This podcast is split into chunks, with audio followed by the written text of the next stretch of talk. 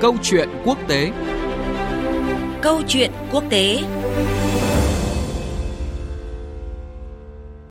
Biên tập viên Thanh Huyền kính chào quý vị và các bạn. Thưa quý vị và các bạn, tình hình ở Trung Đông đang liên tiếp diễn biến phức tạp sau vụ tấn công nhằm vào các cơ sở hóa lọc dầu ở Ả Rập Xê Út. Mỹ cùng Ả Rập Xê Út đã công khai cáo buộc Iran đứng đằng sau vụ tấn công khiến cho thị trường dầu mỏ thế giới trao đảo. Trong một động thái được cho là đáp trả Iran, Tổng thống Mỹ Donald Trump đã trừng phạt Ngân hàng Trung ương Iran.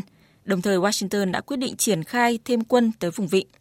Những diễn biến này khiến cho tình hình an ninh Trung Đông bị đặt vào tình thế nguy hiểm. Liệu Mỹ và Iran có thể đối thoại để hóa giải những căng thẳng, tránh những tính toán sai lầm hay không? Đây là nội dung chúng tôi sẽ bàn luận trong chương trình câu chuyện quốc tế hôm nay. Trước hết sẽ là một số thông tin liên quan. Truyền thông Mỹ đưa tin Bộ Quốc phòng Mỹ đã trình một loạt các lựa chọn quân sự cho Tổng thống Mỹ Donald Trump để phản ứng với vụ tấn công vào các cơ sở dầu của Ả Rập Xê Út, bao gồm các mục tiêu không kích trong lãnh thổ Iran hoặc các biện pháp phản ứng khác. Trước đó, Mỹ quyết định sẽ triển khai thêm quân tới vùng vịnh theo yêu cầu của Ả Rập Xê Út và các tiểu vương quốc Ả Rập Thống Nhất, đồng thời áp đặt lệnh trừng phạt lên Ngân hàng Trung ương Iran. Tổng thống Mỹ Donald Trump cho rằng các biện pháp trừng phạt sẽ có tác dụng và ông ủng hộ chiến lược gia tăng trừng phạt. Tôi nghĩ các biện pháp trừng phạt đang có hiệu quả và giải pháp quân sự cũng sẽ có hiệu quả. Tuy nhiên, đây là một giải pháp thảm khốc để giành thắng lợi. Chắc chắn không ai có thể đánh thắng chúng tôi bằng quân sự. Chúng tôi đang có các vũ khí mạnh và hiện đại nhất, nhưng chúng ta hãy cầu nguyện là không bao giờ phải sử dụng nó. Về phía Iran, Ngoại trưởng nước này Mohammad Javad Zarif đã lên án các lệnh trừng phạt mới của Mỹ nhằm vào ngân hàng trung ương nước này, coi đây là hành động nhằm ngăn chặn dân thường Iran tiếp cận với lương thực và thuốc men. Trong khi đó, tư lệnh lực lượng vệ binh cách mạng Hồi giáo Iran, Thiếu tướng Hossein Salami khẳng định Iran đã sẵn sàng cho mọi kịch bản, không cho phép đất nước bị biến thành chiến trường và sẽ bảo vệ sự toàn vẹn lãnh thổ đến cùng. Trong một diễn biến khác, Ngoại trưởng Iran Javad Zarif hôm nay đã rời thủ đô Tehran để lên đường tới Mỹ tham dự khóa họp Đại hội đồng Liên Hợp Quốc đang diễn ra tại New York. Tổng thống Iran Hassan Rouhani cũng dự kiến tới New York và có thể gặp người đồng cấp Pháp Emmanuel Macron. Nhà lãnh đạo Pháp hồi cuối tháng 8 vừa qua đã từng đề cập tới khả năng một cuộc gặp thượng đỉnh giữa hai nhà lãnh đạo Mỹ và Iran bên lề sự kiện này. Thưa quý vị và các bạn, mặc dù đưa ra những tuyên bố cứng rắn nhưng mà dường như Mỹ thì không muốn kịch bản chiến tranh xảy ra. Tuy nhiên, lựa chọn quyết định nào, liệu các bên có tránh được một kịch bản không mong muốn hay không? Điều này còn phụ thuộc vào việc Mỹ và Iran có thể tiến tới đối thoại như thế nào. Cùng bàn luận nội dung này, xin giới thiệu nhà báo Phạm Phú Phúc, chuyên gia phân tích các vấn đề quốc tế sẽ cùng tham gia chương trình hôm nay cùng chúng ta. À, trước hết thì xin chào và cảm ơn chuyên gia Phạm Phú Phúc đã tham gia chương trình hôm nay ạ. Vâng, tôi rất vui được gặp lại quý vị thính giả của Đài Tiếng nói Việt Nam và biên tập viên Thanh Huyền.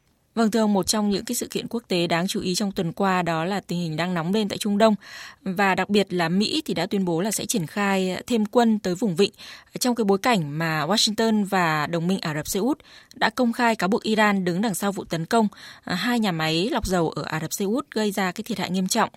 Vậy theo ông cái động thái này của Mỹ là nhằm mục đích gì ạ? Vâng, kính thưa quý vị, đúng là Mỹ triển khai quân và phương tiện chiến tranh thật nhưng nó không đến mức quá nhiều. Nó chỉ là con số hàng trăm binh sĩ thôi cộng với khoảng độ 2.000 binh sĩ mà Mỹ triển khai hồi tháng 6 triển khai tăng cường đấy. Thế thì cái động thái này của Mỹ nói lên cái gì? Thì theo tôi như thế này.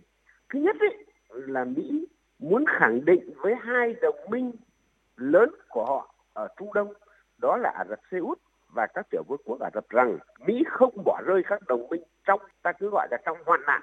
Bởi vì Ả Rập Xê Út vừa bị tấn công hai nhà máy lọc dầu. Làm sụt giảm sản lượng tới 50% cái lượng uh, dầu lọc ra. Và đấy là cái thứ nhất.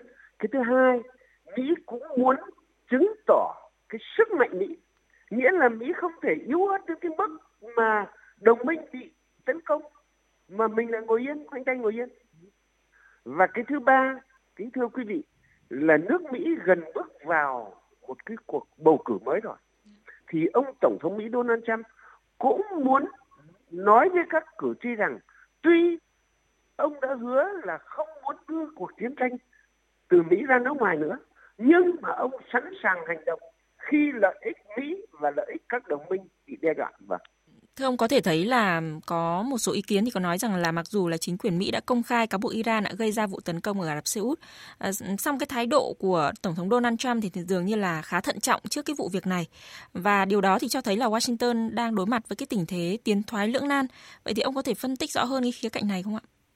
Vâng, như trên tôi vừa nói rồi, thì ngay khi tranh cử thì Tổng thống Mỹ Donald Trump đã hứa rằng là không sẽ không đưa một cuộc chiến tranh nào ra nước ngoài nữa không tham chiến ở đâu nữa đấy là cái thứ nhất. Cái thứ hai là ông muốn đưa cái nước mỹ hùng cường trở lại. Mà hùng cường thì chủ yếu phải về kinh tế và phòng thủ an ninh. Chứ ông không muốn chi tiêu muốn không muốn tốn một đồng xu nào của nước mỹ cho các cuộc chiến tranh nữa.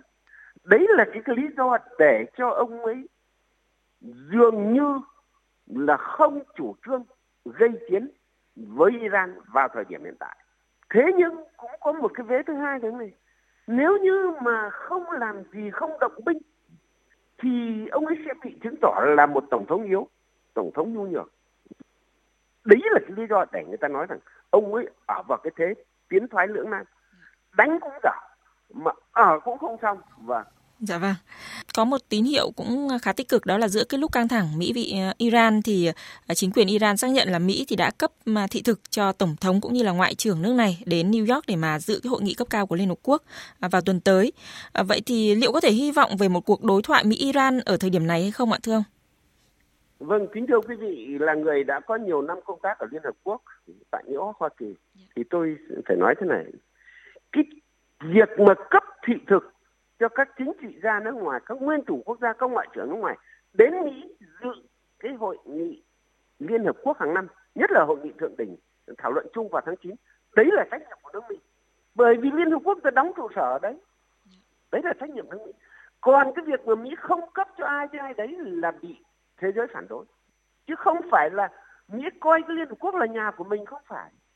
Thế thì cái việc giờ ta trở lại câu chuyện là Mỹ đã lúc đầu thì đe dọa là không cấp thị thực cho tổng thống Iran ừ, Hassan Rouhani và ngoại trưởng đến ừ, Liên Hợp Quốc vào tháng 9 này. Nhưng cuối cùng thì đã đồng ý cấp. Thì đầu tiên tôi muốn nói là đấy là cái bình thường. Nhưng mà cũng thực sự là cũng có một cái là muốn Mỹ muốn hòa dịu, không muốn quá căng thẳng với lại Iran trong cái thời điểm quá nhạy cảm như hiện nay đặc biệt là cuộc bầu cử tổng thống Mỹ đang đến gần như trên tôi vừa nói rồi. Và đặc biệt nữa là nếu như gây chiến với lại Iran thì sẽ tạo nên một cuộc chiến tranh thế giới, cuộc chiến tranh khu vực. Đầu tiên chúng ta cứ nói thế. Và cuộc chiến tranh thế giới chứ không phải là đơn thuần chỉ có Mỹ và Iran tham chiến. Thế nên cái việc, giờ trở lại câu chuyện là cái việc mà Mỹ cấp thị thực ấy là có hai lý của nó. Và như trên tôi vừa phân tích rồi. Thế thế còn giờ trở lại, cái câu hỏi là liệu có khả năng tổ chức một cái cuộc gặp bên lề cái hội nghị thượng đỉnh Liên Hợp Quốc ấy giữa Tổng thống Mỹ Donald Trump và Tổng thống Iran, Hassan Rouhani không? Thì theo cái nhìn nhận của tôi là khó.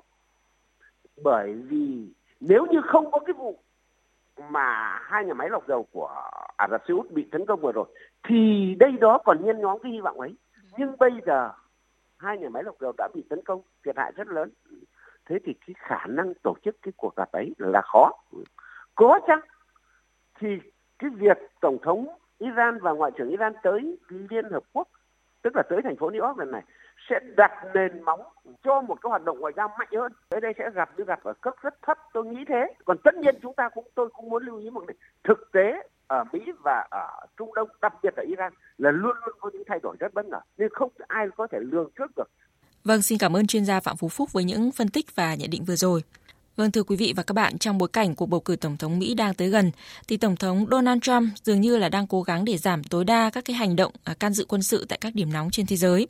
Và tất nhiên, hành động quân sự chống lại Iran sẽ vừa gây ra nhiều nguy hại, vừa đi ngược lại với cái chiến lược tranh cử của Tổng thống Mỹ Donald Trump. Và xem ra thì chỉ có các cuộc đối thoại hòa bình mới có thể chấm dứt những cái tình huống an ninh nguy hiểm tại vùng vịnh như hiện nay. Đến đây chúng tôi cũng xin kết thúc chương trình câu chuyện quốc tế tuần này. Cảm ơn quý vị và các bạn đã quan tâm theo dõi. Xin kính chào và hẹn gặp lại quý vị trong các chương trình sau.